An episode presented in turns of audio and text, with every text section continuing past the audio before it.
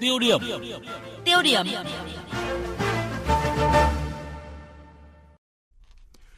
Thưa quý vị, thưa các bạn, trong chương trình thời sự trước thì Đài Tiếng Nói Việt Nam đã phát bài một trong loạt bài Phát triển nghề cá bền vững có trách nhiệm của nhóm phóng viên thường trú Đài Tiếng Nói Việt Nam tại khu vực miền Trung, nêu ra những khó khăn mà ngành thủy sản Việt Nam gặp phải khi Ủy ban châu Âu e u cảnh báo thẻ vàng đối với các hoạt động khai thác hải sản bất hợp pháp, không khai báo, không rõ nguồn gốc. Trong đó có việc tàu cá Việt Nam vi phạm vùng biển nước ngoài đang là một trở ngại lớn nhất trong việc khắc phục thẻ vàng của Ủy ban châu Âu. Vâng, bởi vậy, việc ngăn chặn tiến tới chấm dứt tình trạng này đang là yêu cầu cấp bách được đặt ra đối với hai mươi tám tỉnh, thành phố ven biển. Và trong chương trình hôm nay, chúng tôi tiếp tục phát bài hai với nhan đề Nỗ lực gỡ thẻ vàng e xê. Mời quý vị và các bạn đón nghe. Sau hơn một tháng đi biển, tàu cá của ngư dân La Văn Sánh ở huyện Hoài Nhơn, tỉnh Bình Định mang về ba tấn cá ngừ đại dương. Tàu vừa cập cảng Quy Nhơn, ông Sánh vội lấy sổ xem lại nhật ký hành trình và sản lượng hải sản đánh bắt từng ngày. Ông Sánh cho biết, từ hơn một năm nay khi bị cảnh báo thẻ vàng, mọi thói quen của ngư dân phải thay đổi. Ngày nào cũng vậy, ông cùng bạn thuyền cẩn thận ghi vào sổ nhật ký ngày giờ, vị trí tọa độ tàu đánh bắt trên biển, sản lượng chủng loại hải sản đánh bắt. Ông còn ghi chi tiết về thời tiết, loại gió, sức gió, nguồn nước, sóng từng thời điểm đánh bắt để làm căn cứ cho chuyến biển sau. Theo ông La Văn Sánh, lúc đầu bà con ngư dân còn lúng túng, nhưng dần dà cũng quen và thấy hữu ích. Mình làm biển phải có nhật ký đâu đó đường hoàng, với khó khăn tại do mình làm biển mình không viết cái vô, mình viết nhật ký đâu đó đường hoàng vô trình là bằng cá xem vậy sao chứ có gì đâu. Không phải là ghi nhật ký để đi nộp mà mình còn để lưu cho những cái năm sau nữa, có thể là năm sau à những cái vùng đó mình đánh bắt cái tháng đó nó đạt như nào, nếu như mà ghi kỹ hơn nữa là nghề đó gió gì nước gì nữa mình ghi đây, qua năm sau mình có thể mình lật ra à ngày giờ đây mình chỉ những cái vùng đây mình làm có cá này là mình nhớ chừng chừng đó là mình chạy xuống mình làm. Để kiểm soát tàu cá ra vào bến và nguồn gốc hải sản, các địa phương đã thành lập văn phòng thanh tra kiểm soát nghề cá ngay ở các cảng cá.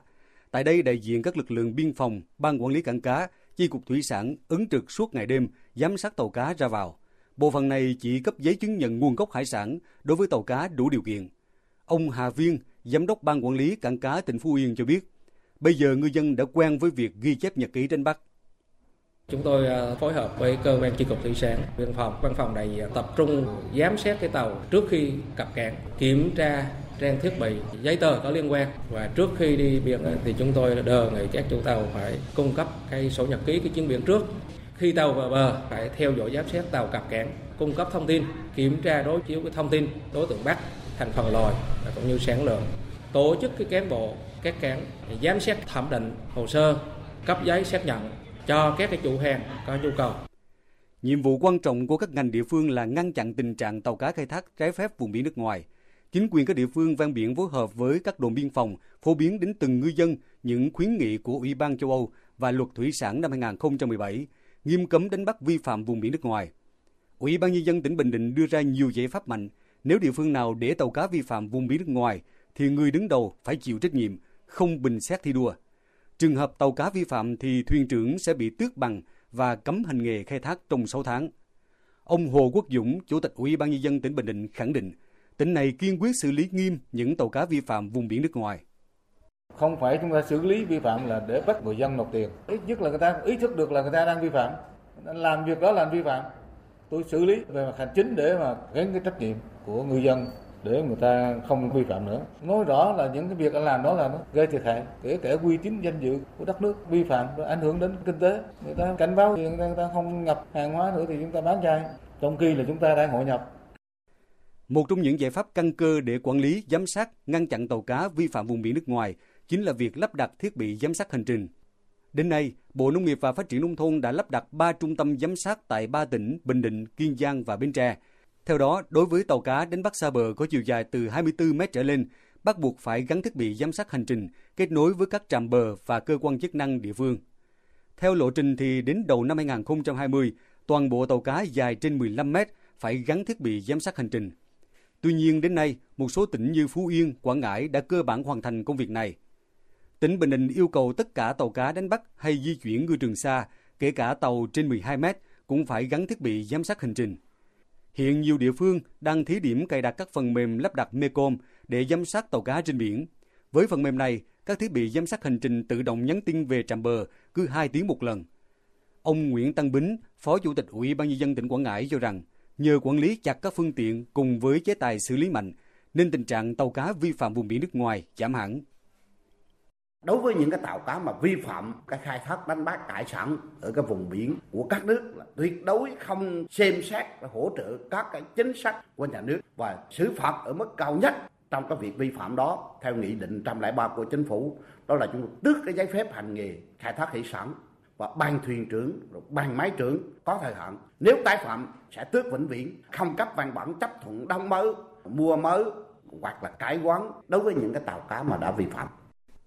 Mới đây, trong chuyến kiểm tra tình hình thực hiện khuyến nghị của Ủy ban châu Âu tại tỉnh Bình Định, đoàn công tác của Ủy ban nghề cá Nghị viện châu Âu gồm hai mươi hai thành viên đã đánh giá cao nỗ lực của Việt Nam. Nghị sĩ Gabriel Mato Adrover, trưởng đoàn công tác này chia sẻ, việc e u cảnh báo thẻ vàng đối với hải sản Việt Nam không phải là một chế tài xử phạt, mà đây là cơ hội để khuyến khích Việt Nam thay đổi, phát triển nghề cá bền vững và có trách nhiệm.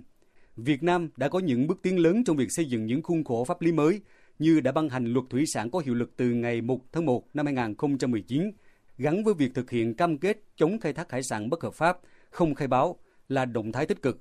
Nghị sĩ Mato Gabriel cho rằng cuộc chiến chống khai thác hải sản bất hợp pháp, không khai báo đòi hỏi phải có sự tham gia của tất cả các bên, cần sự cam kết mạnh mẽ từ cơ quan quản lý tới từng ngư dân. Chính phủ Việt Nam và Ủy ban nhân dân tỉnh Bình Định đã đưa ra những quy định pháp luật về việc chống khai thác hải sản bất hợp pháp, không khai báo. Nhưng cảng cá mới là nơi thực thi những quy định đó. Nếu thực thi không hiệu quả thì những quy định đó cũng chỉ ở trên giấy tờ. Chúng tôi cho rằng hoạt động kiểm soát, giám sát tàu thuyền ra vào tương đối tốt. Việc kiểm tra giám sát từ số người trên tàu, số lượng, sản lượng hải sản đánh bắt, vùng đánh bắt, cấp chứng nhận cho sản phẩm để xuất khẩu là rất tốt. Tôi nghĩ rằng để chống đánh bắt bất hợp pháp, tất cả các hoạt động này là rất cần thiết. Vâng, thưa quý vị và các bạn, vào năm hai nghìn không trăm mười tám, thì Bộ Nông nghiệp và Phát triển Nông thôn đã cấp bốn nghìn năm trăm tám mươi chín giấy chứng nhận nguyên liệu thủy sản và bảy mươi lăm nghìn tấn thủy sản xuất khẩu vào e u. Quý một năm hai nghìn không trăm mười chín, cấp tám trăm năm mươi sáu giấy chứng nhận bằng mười hai nghìn tấn thủy sản xuất khẩu vào e u. Đặc biệt không còn tình trạng tàu cá và ngư dân vi phạm vùng biển các quốc đảo Thái Bình Dương. Đó là những kết quả của ngành nông nghiệp đạt được trong việc nỗ lực gỡ thẻ vàng của Ủy ban châu e xê đối với hải sản Việt Nam. Vâng, và theo kế hoạch cuối tháng mười của năm nay thì đoàn thanh tra của Tổng vụ các vấn đề về biển và thủy sản của e u sẽ sang Việt Nam kiểm tra đánh giá tình hình thực hiện khuyến nghị của e xê về i u u. Gỡ thẻ vàng là nhiệm vụ hàng đầu, nhưng mục tiêu quan trọng hơn mà chúng ta hướng tới là xây dựng và phát triển nghề cá bền vững, có trách nhiệm, đặc biệt là phát triển kinh tế biển bền vững. Nhóm phóng viên Đài Tiếng nói Việt Nam tại miền Trung sẽ trở lại vấn đề này trong bài cuối của loạt bài Phát triển nghề cá bền vững, có trách nhiệm. Mời quý vị và các bạn chú ý đón nghe.